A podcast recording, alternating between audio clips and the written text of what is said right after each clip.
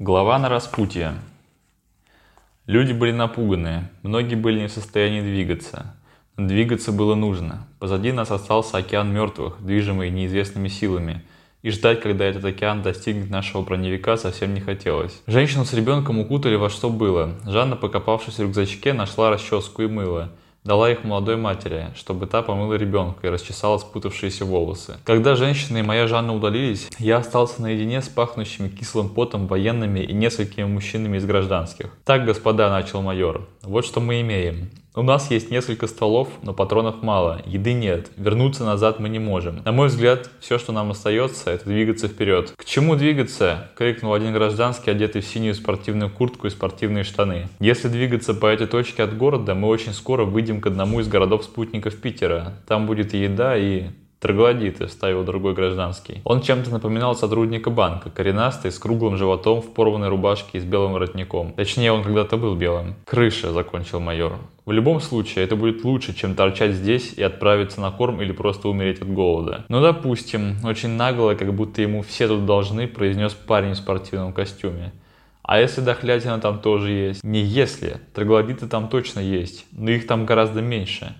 Кроме того, насколько мы можем судить, к нам в лагерь их привели, они управляемые. Лагерь был большим. Кто бы ни руководил ими, он знал, что мы там. Теперь эффект неожиданности будет на нашей стороне. А кто их туда привел, не унимался парень. Может быть, это животное. Кто-нибудь видел хоть одно животное с тех пор, как этот пиздец случился?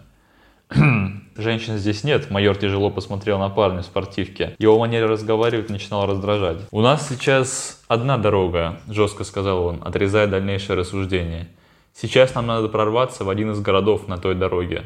Рассчитываем теперь только на себя. Может нам лучше ехать на этом? Банковский сотрудник обвел глазами внутренность джипа, где мы находились. Джип не проедет по тем болотам. Тут гусеничная техника его пригодилась. Дорога полностью заблокирована машинами, сами видите. Идти нам придется тоже не по дороге. Он поднял руку, чтобы остановить готовящуюся волну возгласов. Теперь люди нам тоже враги. Еще раз говорю, с этого момента мы сами по себе. Это значит, что за исключением правительственных сил, если они еще где-нибудь остались, мы должны относиться ко всем встреченным людям очень подозрительно подозрительно. Моя бабушка рассказывала, вставил я, про случаи каннибализма в блокадном Петербурге. Говорила, что у тех, кто съел человечину, глаза светились. Они светились потому, что тот, кто съедал хоть что-то, выглядел лучше, чем остальные, и окружающим казалось, что он светится, спокойно объяснил Коненков. Все, отбой.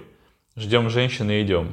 Возьмите все, что есть полезного в машине. А что тут можно взять? Полушепотом спросил банковский клерк. Когда спина майора скрылась за насыпи дороги, парень в спортивке громко, но не слишком, чтобы майор вдруг не услышал, произнес. «А чего эта сука тут командует?» «Заткнись ты уже», — сказал банковский служащий. Парень со злостью в утонувших под низкими надбровными дугами глазах посмотрел на него. «Не забуду».